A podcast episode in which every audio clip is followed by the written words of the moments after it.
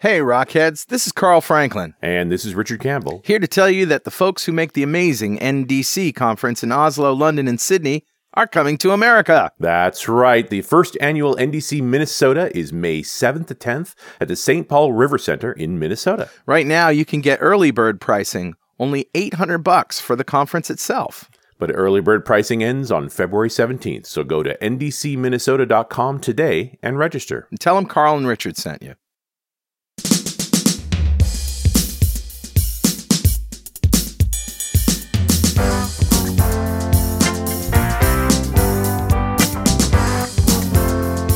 Welcome back to .NET Rocks. This is Carl Franklin And this is Richard Campbell. here with a uh, a, a very what I think is going to be a very interesting show today. Um, I won't give too much of it away, but you probably read the the, the description. Um, Richard, as a way to jump into this topic, uh, I in coming to the studio today, I had an experience that made me made me find this. So, Oh. well, just roll the music. I'll tell you what I'm talking about. Okay.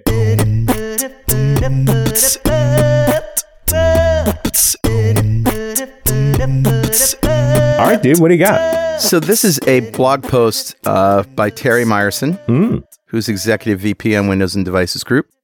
Um, and it's on Microsoft Secure Blog. It's protecting customers from being intimidated into making unnecessary purchases. Interesting. So apparently, there's been an increase in free programs that basically say, yeah, we'll fix up your computer, we'll scan for errors, we'll make everything faster. Yeah. And then they scare you using coercive messaging to buy a premium version to correct the problems that it actually caused in the first place. It's really, really nasty.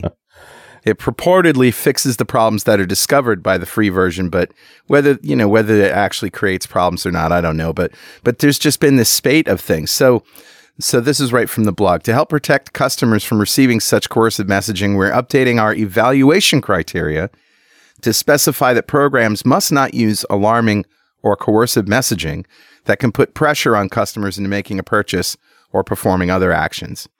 So they use the evaluation criteria to determine what programs are identified as malware and unwanted software.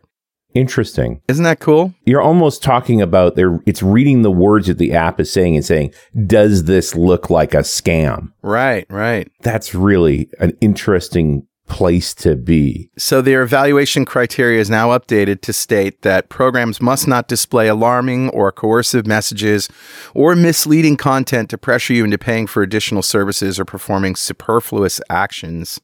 So that this software might display characteristics like um, it reports errors in an exaggerated or alarming manner about the user's system. Gee, that's never happened before.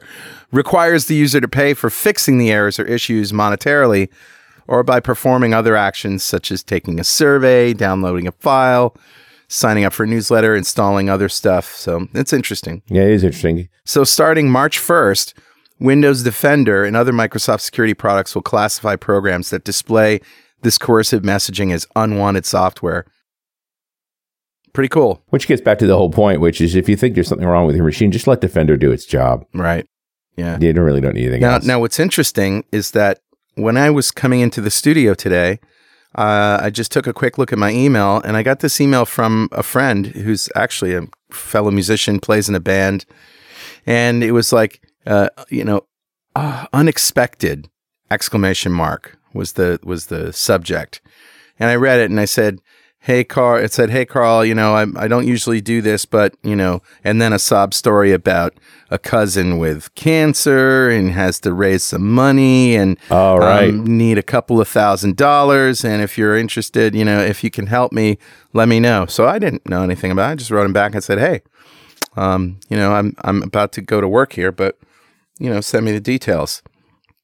And so uh, then I texted him and I said, Hey, did you just send me an email? He goes, No, my email was hacked. Don't answer it.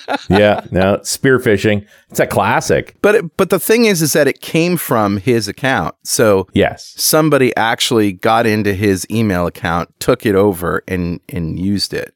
Yeah. Or at least made it look that way. I mean, it's very, it's interesting to dig into some of those hacks, but yeah. Welcome to the world of the internet. Yeah, well, I thought those two stories might uh, be sort of relevant um, to the history of, you know, what happened with .NET code running in the browser beforehand and all that stuff. So maybe that'll come up later. Oh, perhaps. Okay. Who's talking to us, Richard? Grabbed a comment off of show 1455, the one we did with Mr. Sanderson back in July of 2017, talking about a thing called Blazor. Maybe you've heard of it. Uh, yeah. And uh, oddly enough, kicked off quite a few comments. It was kind of interesting, this idea of running C Sharp in the browser, as prototypical as it was at the time. But Knox North had this comment about six months ago where he said, Wow, I was truly impressed by Steve Sanderson's assembly, pun intended, of a bunch of different technologies for getting .NET into the browser. And I don't know that he actually got .NET there. He got C Sharp there, but you know, as I was listening, I wanted to ask how he did debugging work. But a week or two later, Steve tweeted out about debugging C Sharp in Chrome. Awesome. And then Miguel de Icaza had a post about C Sharp and F Sharp Hello World in mono in the browser. Nice. Richard and Carl, I hope you can have a show with Steve and or Miguel talking about these exciting developments. Nah, Nah. we won't do that. Sorry. We got to draw the line somewhere. Yeah, come on. It's, it's all just, you know, hype. I would much prefer, and this is the line that got me. I wanted to read this comment because I completely can relate to it. I would much prefer to have a development environment that was full stack, C sharp from top to bottom. The disadvantage of having potentially one time longer download could be offset by the aggressive caching of shared libraries. Both websites and web applications could be the exact same thing. Hmm. Love the show. Thank you. Yeah. Yeah. Yeah. Well, I think that's where that was what we got excited about is what if we could just use C sharp everywhere? What if the, the code I'd written on the back I could run on the front end? Like it's just, yeah, we're all pretty excited about this. We are. So uh, we're with you, Knox. Excited about the same things. Thank you so much for your comment. A .NET Rocks mug is on its way to you. And if you'd like a .NET Rocks mug, write a comment on the website at .NETRocks.com or via any of our social media because we publish every show to Facebook and Google+. And if you comment there and we read it on the show, we'll send you a mug. And definitely follow us on Twitter. I'm at Carl Franklin. He's at Rich Campbell. Send us a tweet, and we might think about decrypting your hard drive. we might. Look at you and your malware. Aren't you cute? Uh. All right, let's introduce our guest. Steve Sanderson, of course, has been a guest on the show several times. He works as a developer on the ASP.NET team, sometimes building general MVC features, but mostly focusing on making it a great platform for JavaScript developers. Currently, he's shipping a set of ASP.NET project templates for Angular, React, Vue, and other SPA framework developers that add advanced functionality like server side pre rendering and instant updates on code changes. Daniel Roth is with us today. He's a program manager on the ASP.NET team working on ASP.NET Core, ASP.NET MVC, and ASP.NET Web API. Welcome, guys. Hello. Hello. So we got one in the UK and one in Redmond. So Yeah. And Daniel has been on the show before. He was on a web API panel at NDC London, the very first NDC London back in 2014. Yeah. Yeah, so Yeah. yeah, four years ago. Yeah, that, those were good days. Well, I- I'm really glad you guys are here to talk about Blazor again. And uh, the reason that we're having you on today is because you're making an announcement today, right? That's right. Yep. Today we're announcing that we're bringing the Blazor project uh, into the ASP.NET org on GitHub. So, what does that mean exactly? Well, so initially Steve Sanderson did uh, the, the initial prototype. Uh, he had put it on his own GitHub uh, private uh, uh, account and uh, created quite a quite a splash with what uh, what he demoed in NDC.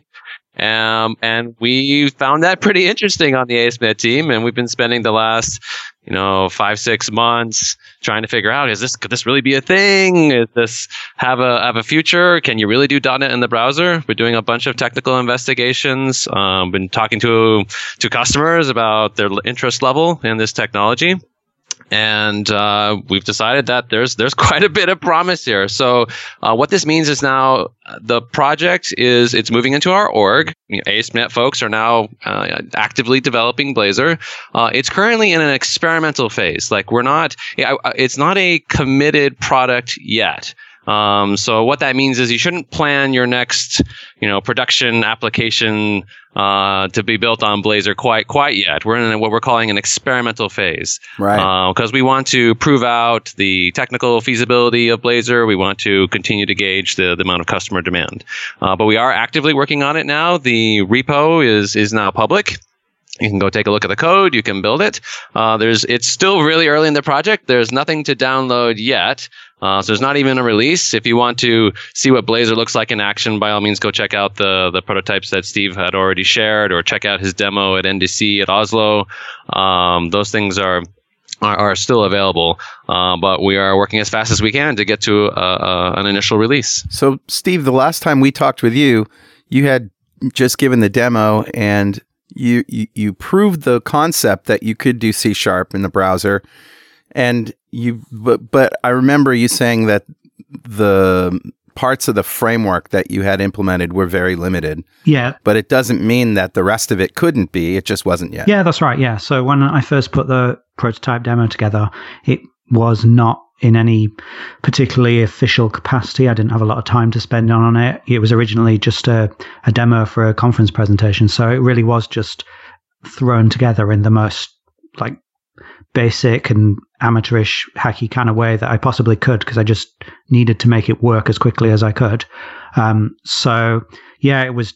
I just implemented whatever was needed to make the demo work and nothing else. So yeah, you absolutely couldn't build anything realistic on it. Mm. Uh, there were all kinds of limitations. There were limitations both in the framework that I'd built and also in the underlying platform because uh, at that time uh, it was running on uh, a third party .NET framework uh, .NET runtime called DNA, which stands for .NET Anywhere, uh, which was something Mm. made by one person and uh, was had not even been maintained for many years. So um, altogether, so many aspects of that prototype were were just a demo. There was nothing you could really do to to move it much further than that.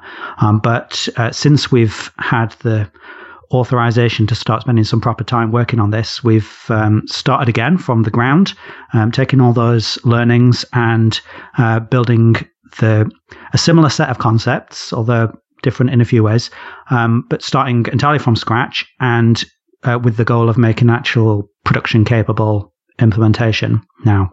So Mhm. everything that we build now is uh, is really intended to have the right kind of developer experience, the right kind of performance characteristics, uh, to really support everything that you would want end to end. And and that's of course a much bigger project than something you can just throw together in you know a handful of weekends. Steve, I think we talked about this six months ago, but why did you pick .NET Anywhere? Why not just use the C Sharp compiler from uh, from .NET? Uh, well, if I had a way of making the official .NET framework compile to WebAssembly, I'm sure I would have done that. But Right. as you can probably guess, the real CLR is a huge and complex project. It's not uh, designed to just compile through a completely unknown toolchain like the Emscripten C compiler. Uh, it, you know, it's it is designed to build in one specific way for a specific set of platforms. That is, you know, this, the regular CLR is for Windows only, and uh, Core CLR supports a few other platforms, but it doesn't support uh, WebAssembly. And it's such a big and sophisticated thing that it, it wasn't realistic for me to just make that work on WebAssembly. But .NET Anywhere Right. DNA is is tiny by comparison.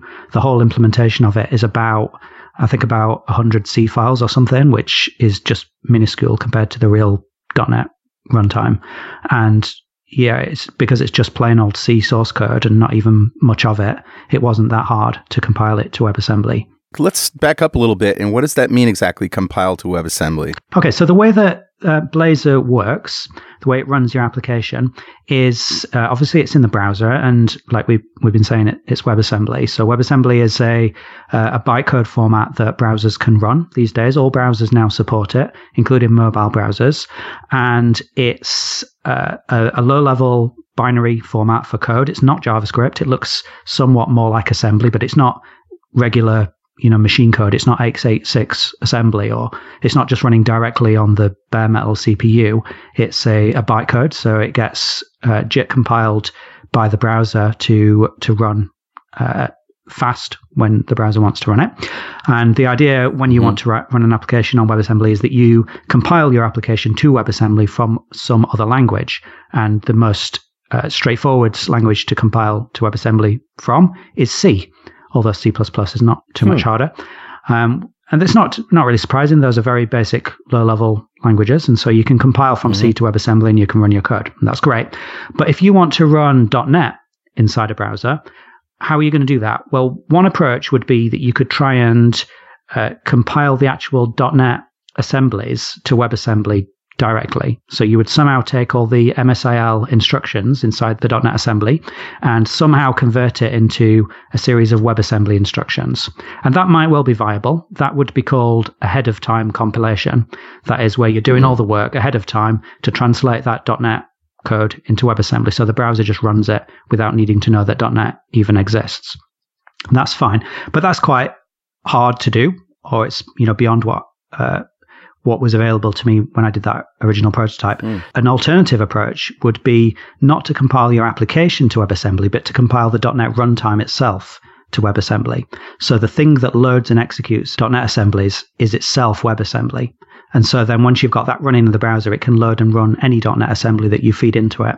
And that was the approach that I took. And it's not just uh, handy as a way of getting a prototype working quickly, but it's also good as a realistic way of building your applications because it means that you've got a very fast development cycle. If you're working on .NET code and you're in Visual Studio and you're on the command line and then you want to do a compile, well, hopefully it only takes about one second or something for a reasonably small .NET project to compile to a .NET assembly.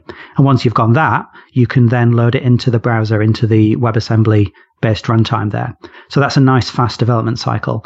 Uh, if you compare that to something like ahead of time compilation, you're probably talking more like a 20 second or full minute or so uh, uh, cycle every time you want to change your code and then do the whole ahead of time mm. compilation.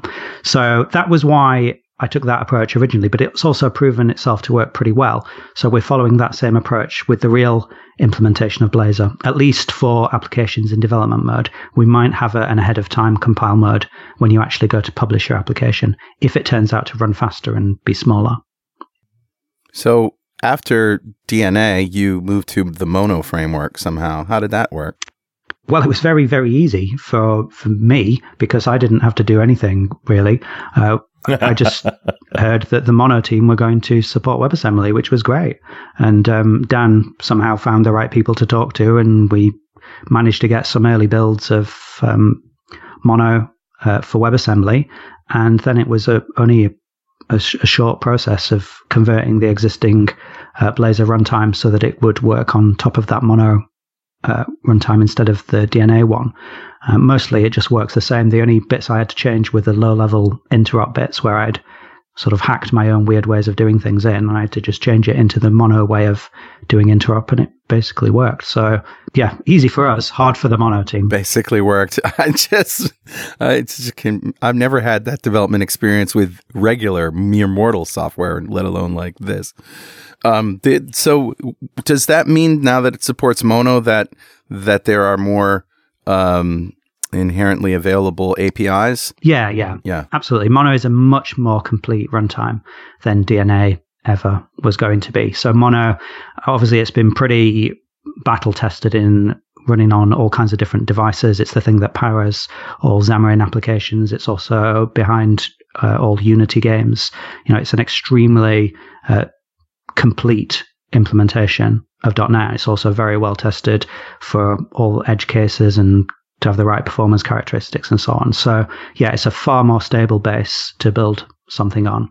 And they're really um, you know, investing hard into their WebAssembly support. Like they've been blogging about their progress.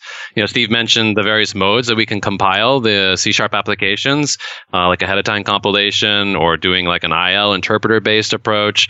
The Mono folks are doing all of that. Um, and they have a variety of motivations for that. One is web development. I think they're also looking at the gaming world. Like imagine, uh, you know, building Unity games that run in the browser. Right. Full 3D graphics running at, you know, blazingly fast without any, uh, plugins needed.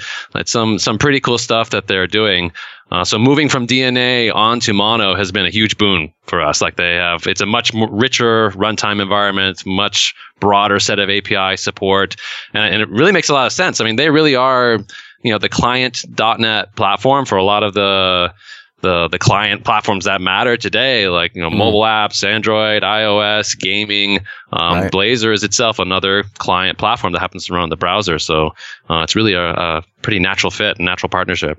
Hey guys, hold that thought for one second while we take a minute for this very important message. When you're building an application, you need it to be fast, secure, and always evolving. With Kubernetes Engine on the Google Cloud Platform, developers can deploy fully managed, containerized apps quickly and easily.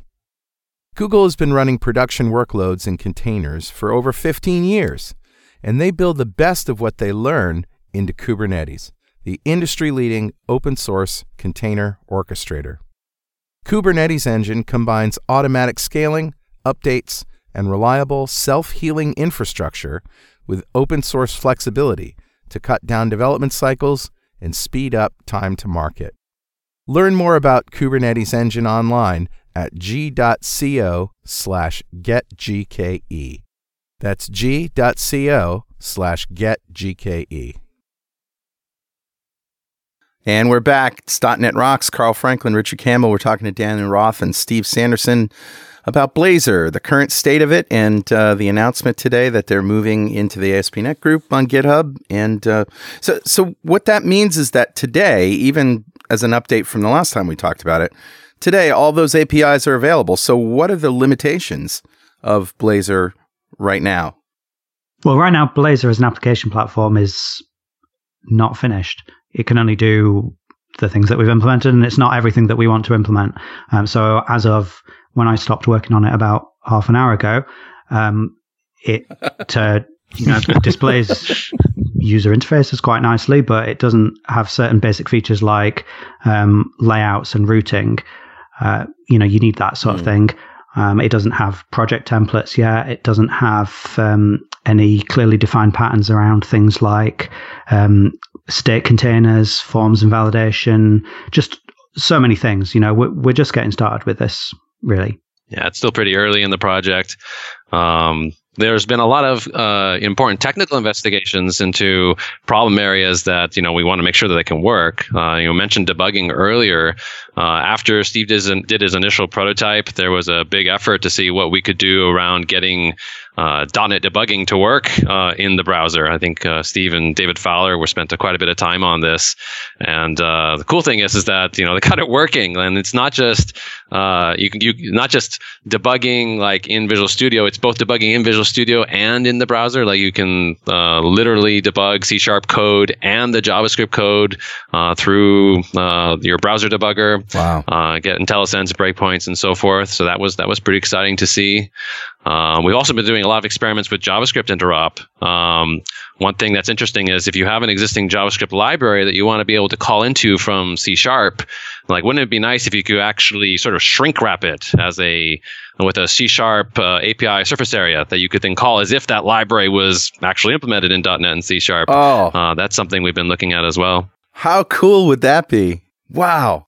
Yeah, I think I you showed this in the demo in back in uh, June Steve, didn't you p invoke to JavaScript? Yeah, I think I'm, I I was doing that. That was quite a low level way of interop. The thing that Dan's thinking about is um, not having to deal with it at such a, a low level, but rather having some way of saying, right. "Oh, I want to use this particular JavaScript library," and then getting what looks like a C sharp class so that you can new it up and yeah. you can call methods on it and and you can just work with its entire API surface in a very natural way, driven by the tooling and IntelliSense that you are normally used to. Um, now, of course, we would still have the more low level forms of interop available if, if people want that. But so it would be nice to to not force you to go through p invokes every time you want to talk to some other library. Yeah, that sounds just like good old back in .NET 1.1 days, where it's like, could we just have a regular interface to this? Do I have to p invoke to com? I just laughed when I remember talking about this back then and going, man, I haven't p invoked in a decade, and now you're doing it to JavaScript. Are you crazy? it's not crazy. It works. And actually, imagine that you have a tool that you, if you have a JavaScript library that say has TypeScript definitions, imagine you have a tool that can just read its TypeScript definitions, generate those C sharp wrappers for you, right? Uh, and all the you know the the pinvoke like code underneath, uh, so you can do it in a sort of automated way. You can take an existing library, take its TypeScript definitions, run it through the tool, and now you've got that strongly typed interface without you know maybe Microsoft or someone else having to go and implement it by hand for you. It's something that you can do in an almost an automated fashion. Yeah, no, that that should absolutely be the way, and it just makes this all a level playing field. You'll have all these same bits everywhere. I did, I'm still just trying to picture Knox's dream of end to end C sharp, what, what's going to end up being JavaScript no matter what? That's a great question. I mean, you can really do anything that you want to in C sharp. There, I guess there are a couple places where today, just because of limitations of WebAssembly, the runtime infrastructure itself is leveraging JavaScript heavily. Right. Uh, for example, if you want to interact with the DOM, like you can't interact with the DOM directly from the WebAssembly based code, but it still feels like you can because you can do JavaScript interop to enable like a DOM manipulation based API, which is what we we do today. Um, it's actually been been fun. Like uh, a, a lot of people have sort of, I think, assumed at this point that you know WebAssembly has hit its first um, you know milestone of being supported in all the browsers, but you know to really come of age and need sort of another wave of new features. So far, we've we've found that uh, a lot of the limitations that you might think are there actually aren't blockers at all. Like we fully expect actually to be able to ship Blazor and the um, uh, .NET WebAssembly support on top of the existing WebAssembly format as it stands today without any additional new features. Hmm, awesome. Now, there may be new features that they could add to the spec that would make things even better, and we're working with the working group on that. On you know how can we make you know .NET work uh, even better on top of WebAssembly? But so far, everything that you would want to be able to do from a WebAssembly based .NET runtime, uh, it's totally totally feasible to do today. Wow. And you you just said it, Dan, but the implication or the goal here is just to make this another part of the ASP.NET development suite that you can just run C sharp in the browser as well. Yeah, you know, getting you an end to end story where you can write C sharp on the server, C sharp on the client, you know, leveraging Razor as a syntax, hence the name Blazor, uh, Razor in the browser. Mm-hmm. Um, you can use it on both sides of the wire um, have a, uh, you know a, a, single page application framework where you're using st- you know normal web technologies HTML CSS but also being able to write your logic uh, in in C sharp and Razor that that is the goal right. and actually and at this point what Blazor becomes like I think in the past we've talked about Blazor as both the idea of being able to run some .NET code in the browser and also building that you know uh, that web framework you know the thing that you actually need to then uh, get your job done when you want to write your app. Uh, at this point blazor moves to really focus on uh, to be that web ui framework. Uh, the the .NET in the browser part is going to be coming from our, our Mono friends. That's what they're mm-hmm. working on. That's what Blazor will then build on top of. Mm-hmm. The job now for the ASP.NET team is to figure out, okay, what's the what's the application model look like? What does the component model look like? How do you build a composable UI? How do you manage your state? How how can we do that with tooling that just makes it super easy right. uh, to get started and to to author your components? How can we get that developer uh, workflow super fast and iterative and a super small um, payload size when you download your app. Uh, those are all the things that now that we have Mono as a as a basis to build on, that we can start focusing on, so you can get that. Uh, highly productive web development experience. I got to think the challenge here is making sure the performance is fast enough. This feels like, and I'm not just thinking about the initial load, although the, clearly there's going to be a spike there. Can this code run as fast? I think the performance of the runtime is is probably. I mean, what remains to be seen. It's still very early in the project. You know, maybe mm-hmm. there will be issues there. We do have to go through some layers in some cases, you know, to interact with the JavaScript runtime. Uh, but for the most part, uh, WebAssembly was designed to be fast. The whole point of WebAssembly is that you can take native code and run it in the browser at native speeds. Right. So mm. runtime performance. I mean, maybe there'll be some issues, but uh, that's not what concerns me the most. I mean, the thing that's more interesting right now is you know making sure that we can get that download size uh, to be you know as small as possible so that we're not uh, you know having forcing you to download like 20 megs of stuff in order to get a .NET app running in the browser. That's that's really important, uh, and then also making sure that your development experience feels fast and iterative. Like we can't we, web developers just uh, won't tolerate a you know 30 second compilation step in order right. to get their app to show up in the browser. They want to see like I changed my code, and in fact it, it, updated in the browser, and I didn't even do anything. I just saved the file, and magic happened. Right. And that's actually where you know you mentioned full stack development with a, like ASP.NET Core on the back end. Uh, that's where we're doing some investments to really make that possible. Like having development middleware on the server that enables the scenarios like you know uh, hot reload of, of, of code in the browser, enables things like pre-rendering of the of the views so that you get uh, better performance uh, both when you're doing your development and also when you actually go into production.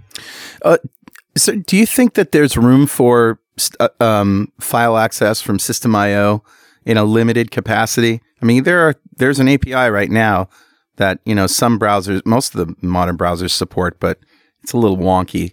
And you know, we all Yeah. just we're used to using System IO. Yeah, that's a great question. This is one of those areas that I think we're going to have to uh, really think hard about. Right. Um, you know, there's a, there's a tension between um, exposing the browser functionality to .NET code to to C sharp in a in a natural way, in a way that's has fidelity to Yeah. what that browser API actually can do. Exactly. Uh, and then also trying to match that functionality in, where it makes sense to existing .NET APIs that people know and love. Mm. Um, like for you know, you brought up I/O and dealing with files. Does it make sense to try and map that to an existing browser concept? I think where we're at right now is that we're thinking that probably not. That that that will have too many. Uh, um, Right, too inconsistencies disparities. with what you would expect from the API that it will actually cause more harm than good. Right. But we still think you should, of course, have that that other that that browser specific API that lets you do anything that the browser has available to you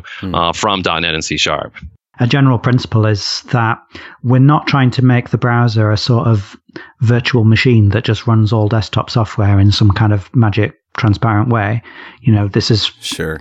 Genuinely a, a web development framework. And so it, it works in the way that web developers would expect. It uses APIs that resemble regular web development.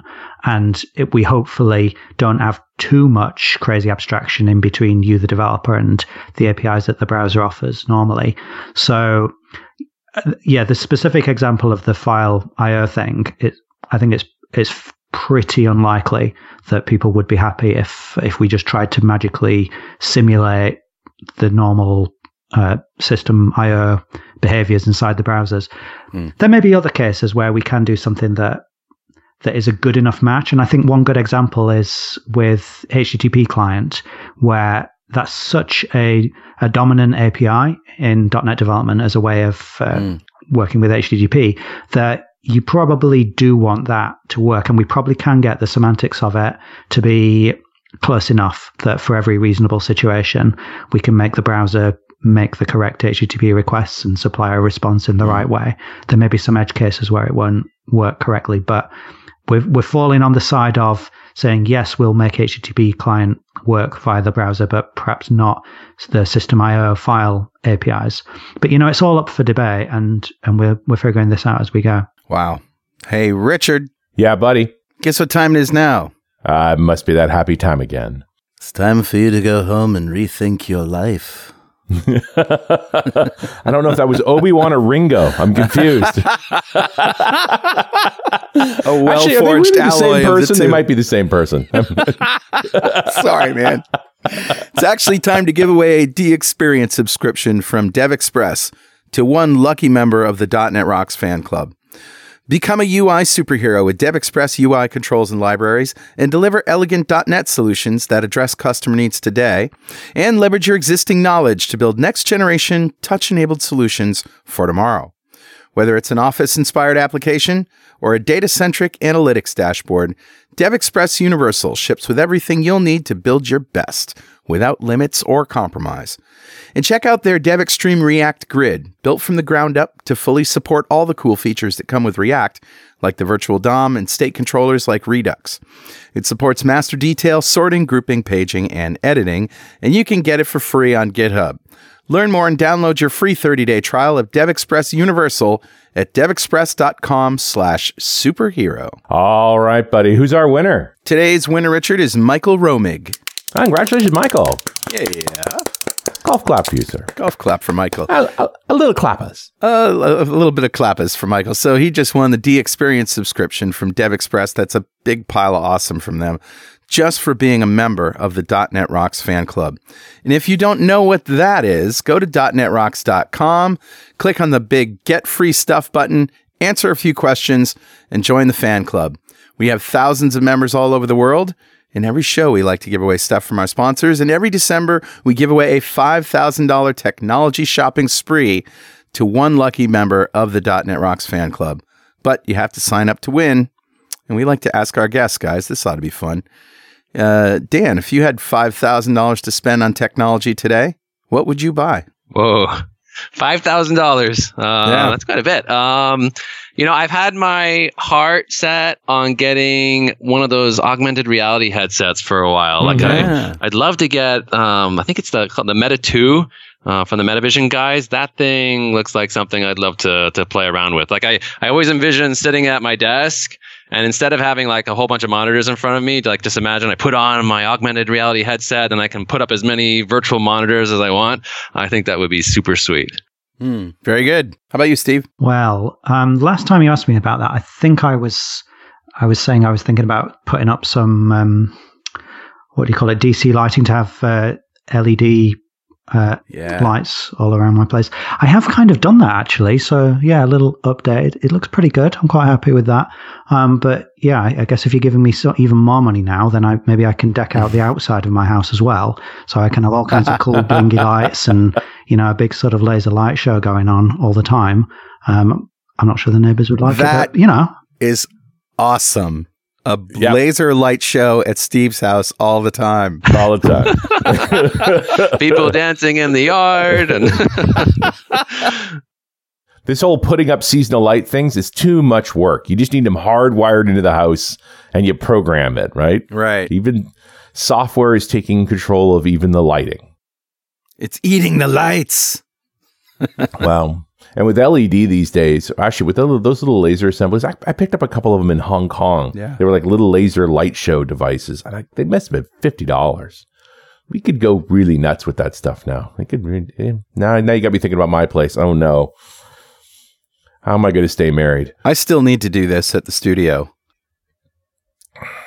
Well, no, I, my favorite one of you of all those things is the floating head of death. You, that was amazing. That was pretty fun. Yeah. That was hilarious. We'll put a link to that. I essentially got a transparent um, uh, screen for projection, and I put it over the inside. I taped it on the inside of my full length glass door, and then I had a projector up above the door with uh, an, a 45 degree angle mirror, and I adjusted the azimuth so that it would bounce down from the projector right into the door and be the right proportion. And then I basically had myself uh, in the back room on a camera projected into the door. And I was also watching the security camera at the same time, which was above the door, so I could see the people. And then I hooked up um, a microphone, put some speakers under the deck so that uh, I could actually speak and here, And it was fantastic. And that was a Halloween prank, bar none. 10 years ago now. Yeah. But they, well, you know, the, the cool moment is the, here's his head appears in the in the door, Right. and you talk to the kids, And and, then when it when the things sort of resolved and they're supposed to get their candy, somebody else just opens the door. The head just disappears. There was nothing there the whole time. It's Right. like what? Wait a minute. And it can Wait a minute. see you and comment on your costume. it's really creepy. Yep. That's anyway, we digress. there digress. you go. Yep. Well, I think we were talking about serious web stuff here. What was it exactly? Are you opening this up? Obviously, it's on GitHub, but are you opening it up for people to help do pull requests and stuff? Or are you now just still in that experimental phase where you don't want to take on uh, too many changes until you have a, a strategy going forward? It's a real public GitHub repo. Has an issue tracker. We accept PRs. Um, I mean, it's really early, so don't expect there's going to be a lot of documentation on how to build and stuff like that. But uh, for those who are uh, adventurous and want to try it out, um, feel free to clone and, and help us out with with uh, with some contributions. We have a you can check out our contribution guide. We do have that on the repo, so you can find some instructions there on uh, if you want to submit a contribution. So the kind of contributions you're talking about are maybe like filling out the the base class libraries or things like that. So the base class library work, that's all going to become come from the the mono runtime. So if you're interested in that part of the stack, like just fleshing out what it means to be .NET in the browser, you should go check out the mono project, and I'm sure they would appreciate the help as well. Okay. Uh, in the Blazor repo is where we're going to be focusing on the you know the web UI framework, building composable UI, like a component model. Um, that's where Yeah. that part of the story is going to be developed. The integration also with uh, ASP.NET Core uh, for for development experiences and so forth. Um, so contributions there would be like if you you have ideas on how the component model should work, how it um, how it integrates with Razor, um, how we manage states, how we deal with forms and validation. Uh, then the Blazor repo is where you're going to want to go. So like like think of existing SPA frameworks like React and Angular. Like the Blazor is at that level of the stack, and then the .NET concepts like you know the BCL, the runtime, the the the IL interpreter. That that would mean uh, go go help out the the Mono guys because uh, we're just building on the good work that they're already doing. So this is a historic moment. I mean, if you have any ideas that you want to contribute, you have an opportunity to shape the future of web development. I mean, you, you do that anyway. That's right, and, and, you know we'd love to, to talk to people who are interested. Um, if you want to join us on Gitter, um, uh, we'll be there to chat with folks about the scenarios and requirements and things that uh, you'd like to see Blazor do.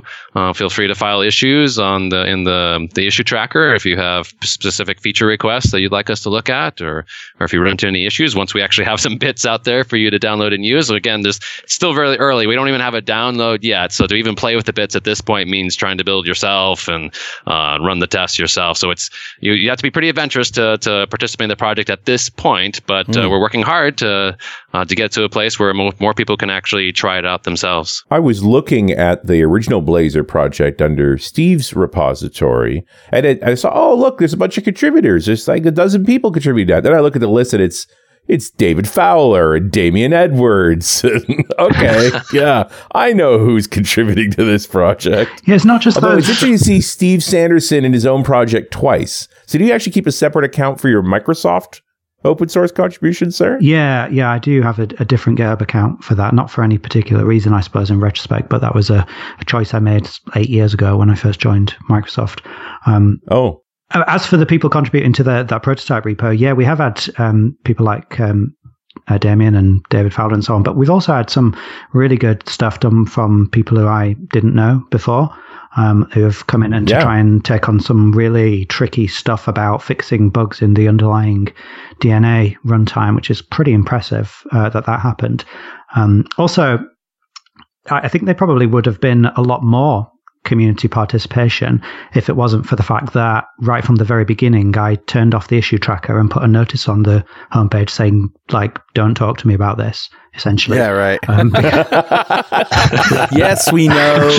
Yeah I, am not the most sociable person but no, the, the reason for that was because you know it was genuinely just thrown together and it was not sure. something that I was going to build into a realistic um, product. And so to have people come along going, oh, look, there's this little bit that's not right, that, that would not be helpful since, yeah, like 90% right. of it is not right. I don't really need right, that to be sure. pointed out.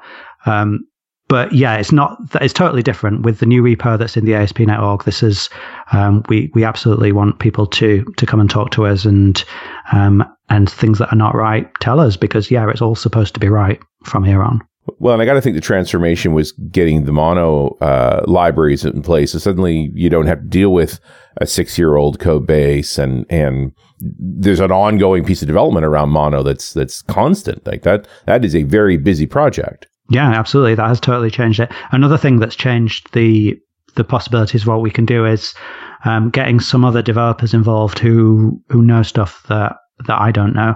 For example, we've got um, one person on the ASP.NET team now who's probably the you know the world's leading expert in ASP.NET tooling, and he's um, making it work really nicely. So when you're editing your code, you get all the right IntelliSense, and you know you got this really beautiful and fluid way of uh, writing down your code to do with how components are composed together um, with the right syntax and the right warnings if you do things wrong and everything like that. And that's just completely outside of my sphere of experience. I do not know how to make Visual Studio do all that stuff, but he does. And so we're, we're able to make much faster progress now that we've got some of the right people involved. Nice. Do you guys plan to implement async and await or is it already implemented? Uh, it was already implemented. Yeah. So, and, and that's a mono wow. thing really. So yeah, sure. Um, yeah, so I know that there's some limitations in the support as of today in Mono for WebAssembly. Um, we managed to work around them all up until now, but I, I, think they're aware that they need to fix some of the or, or to add some of the missing support that's underlying it. I, am pretty sure by the time people get to actually download and run this stuff, it will just behave the same as .NET normally behaves. I saw one blog post from last fall, I think, that posed the question Will Blazor save the world from JavaScript insanity? you know, I uh, can I respond to that one? Like, I, I, I think that's a little, probably a little harsh. Like, I think the the JavaScript folks have done a lot of good work. Sure. Uh, and they have certainly pushed forward the the state of the art in web development quite a bit. I, I remember looking at JavaScript I don't know, it was like a decade ago, and being a bit shocked and appalled at some of the things that you had to do at that point. And boy, have things really moved forward. Like, like You at the time, right. it was like everything's in the global namespace, and and the language had a bunch of limitations. And they've they've been moving forward the language. They've been you know building out like there there are are mature, large uh, web frameworks like React and Angular and so forth that you can build web apps with today that Sure. are uh, pretty pretty phenomenal. What what I'm excited about with Blazor and WebAssembly is it really just it just opens the door. Like it it, it it's it broadens what it means to do web development. It's no longer just JavaScript. I mean, JavaScript has a lot of strengths, and you can do a lot of things with JavaScript. But now, in addition, you if you want to do C sharp, uh, you can. And I expect that uh, other development platforms will will do very similar things. Like if you want to do Java in the browser, you can do that. If you want to do Python, absolutely. Like WebAssembly is a low level bytecode. If you can compile it to WebAssembly, you can run it in the browser at native speeds. And that's what really gets me excited. Like it makes web development so much more open, so many more possibilities, uh, so much more approachable to to a lot of people. Um, I do think it's an interesting question though. Like you know, why .NET though? Like, is there like why would you pick to use .NET for for doing your web development? And uh, you know, Steve mentioned tooling, like the investments that we make in the tooling space.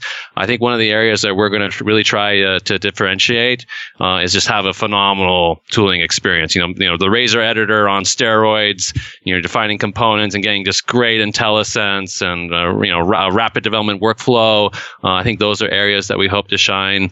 You know, being able to to use both .NET on the client and the server. Like .NET has had, I think, a really strong history as a Yes. as a server stack in terms of its security, reliability, and performance on on the server. You know, with Core, we can now run cross-platform. Uh, I think there's a lot of benefits there. You know, the languages move very, uh, pretty quickly and have uh, you know really cutting edge in terms of the features that uh, that we add to C sharp and F sharp. Right. You mentioned async await. Like you know, JavaScript does have, I, I believe now, async and async await patterns, but that came from the C sharp world. We had it for quite a while beforehand, and there's a lot of benefits in being able to innovate in the language space. So Yeah. we hope that you know people will see what we're doing with .NET and and they'll find it compelling and uh, give give .NET a try maybe for the first time that we're uh, that um, they've never maybe considered it before, but because of the opportunity to do full stack development, maybe it's uh, becomes more interesting. Well, and I got to think of the historically, um, some people might call them dark matter developers, but the millions of developers that work in corporate America who were so focused on Windows for so long. And um, when .NET came along, you know, those people followed suit and they got into .NET, they got into C Sharp and VB.NET and web forms. And, you know, they could actually do some web forms because it was in the same, you know, paradigm that, uh, that, uh, that we're used to working with. And then, you know, all of a sudden, what happened? You know, it's like to th- these people from their point of view, it's like, wow, the world just went to the web and I am so lost, you know? Um, a- and, a lot of these people ob- obviously uh, had to embrace the, you know, all the, all of the stuff that's been going on in the last 10 years. But then again, there's, there's got to be a bunch more that are just like, nah, I think I'll just continue to maintain my my server software and my Windows software. And so for these guys and ladies, I think you know this represents an opportunity to to get into it at uh, you know with using paradigms and tools, and especially if what you're saying is true that you you plan to Microsoftize this. Uh, you know, and I say that in a good way. This developer experience. good. Oh, good. I was, I was curious. no, no, no, absolutely. Uh, because the the developer experience uh, for Microsoft languages is just amazing, uh, and you know because I've done the other ones, and uh, you guys just do the bit. That's where you shine. So if that if that experience can be analogous to things that we we're already familiar with doing, and uh, you know, in the code that we're writing today, that's it's uh, I think going to be amazing for the market. Yeah, we want to make it, you know, turnkey, easy to do to do web web development, both client side and server side. You know, easy to Yeah. get started. Just file new project. Fantastic tooling, great libraries, a great UI framework, com- uh, a component model where you can grab existing components that you know it could uh, anyone can produce and share uh, that you can use in your application. Uh, try and really uh, get that productivity back so that uh, you can build on a web framework that uh, that that you love. That just just feels right. That's that's the goal. That's the dream. I mean, I seriously can imagine how I'd like it to work, and if if you can get it to that level, uh, you've got something amazing on your hands. I guess the question, I, I guess maybe I'll throw that to Miguel de Icaza if we get a chance. Is there, is there going to be a Xamarin Forms implementation that runs in WebAssembly? and we can get the full Silverlight experience. That's an interesting question. You should ask him. I mean, our this is a good distinction, though. Like our goal is to, uh, um, you know, appeal to web developers who are familiar with HTML, CSS. Like we're really focused on the the web set of technologies. There's certainly another developer base that you know likes XAML and is used to the XAML stack, and you know is building. Um, Xamarin apps for iOS and Android or UWP or WPF. And I'm, I'm sure there's people that would love to have a, a XAML based UI stack as well. Um, whether that's going to happen, don't know, but uh, I can certainly see the, the demand for, from a set of folks that would want that. But for Blazor, sure. our goal is, is entirely focused on, you know, web technology uh, approach. We're trying to appeal to people who are web developers today that know the, the set of web technologies, but instead of, uh, but now they can write in C sharp and leverage the, the, the benefits of .NET. That's that's that's what we're trying to do. And yeah, correct me if I'm wrong here, Daniel, but the only open source implementation that's even XAML like would be Xamarin Forms. At this point, the main XAML stack is not open source. Uh, as far as I know, not your problem. As far as I know. Yeah, sure. but I guess that's the interesting part is just sort of recognizing that. Well, we have this idea of XAML standard, which immediately implies at some point there's going to be an open source version of XAML, but uh, Xamarin Forms is the closest thing, and, uh, and, and they're not the same. So it's going to be interesting to see what XAML standard ultimately turns into. But that's a whole other show, I suspect. Yeah. We, we do plan to support .NET standard, though, in Blazor. Uh, so being able to take like a .NET standard 2.0 library, a class library, and just run it in a Blazor application, uh, that is something that we do plan to do. I mean, there'll be obvious limitations because there are APIs in the .NET standard API surface area that don't really make sense in a browser. So those APIs would probably throw, you know, platform not supported exceptions. Uh, but being able to take a library that supports .NET standard and use it in your app app, that is something that will be supported. Awesome. Fantastic. Guys, uh, it's been amazing and uh, mind blown again. And I can't wait to see what happens with Blazor. Yeah, it's it's early, it's experimental, but we're we're excited about the prospects as well. I can't wait to see what name it takes on. Please make it a good name. Well, well you don't like Blazor? You don't think that? yeah, therein lies the problem. I think Blazor's a code name, and we know what happens when you have cool code names. You get terrible product names. No, no. My plan is to use the word Blazor in as many places in the code as possible so that it becomes a breaking change if we change it, and we won't be able to. Awesome. That's a, I love that solution. All right. That's brilliant. All right. Steve Sanderson, Daniel Roth, thank you for joining us today. It's been amazing. Thanks, guys. All right. We'll see you next time on .NET Rocks.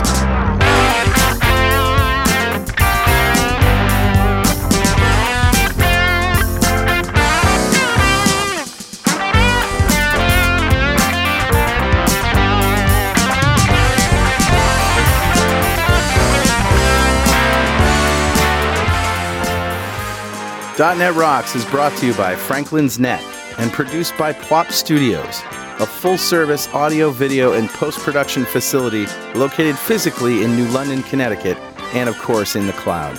Online at pwop.com. Visit our website at dotnetrocks.com for RSS feeds, downloads, mobile apps, comments, and access to the full archives going back to show number one recorded in September 2002. And make sure you check out our sponsors, they keep us in business. Now go write some code. See you next time.